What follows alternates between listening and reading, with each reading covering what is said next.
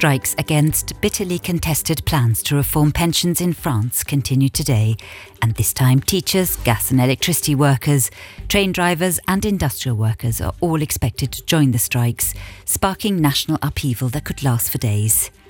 Ukraine's President Volodymyr Zelensky says he has instructed his military country's commanders to bolster the defence of the besieged city of Bakhmut. In Luxembourg, 3 people have died following a fatal crash on Rue de Neudorf in the capital yesterday. Fuel prices have increased again today.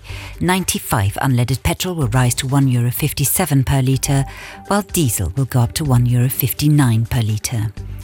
Luxembourg is constructing a cyber defence cloud to be used both by Luxembourg itself and other NATO countries.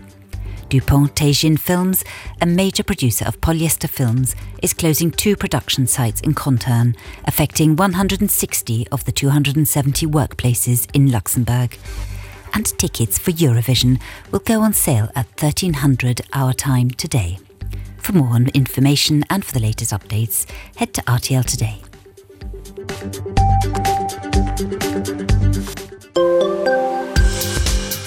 Today is set to be cold and grey with sleet forecast across the country.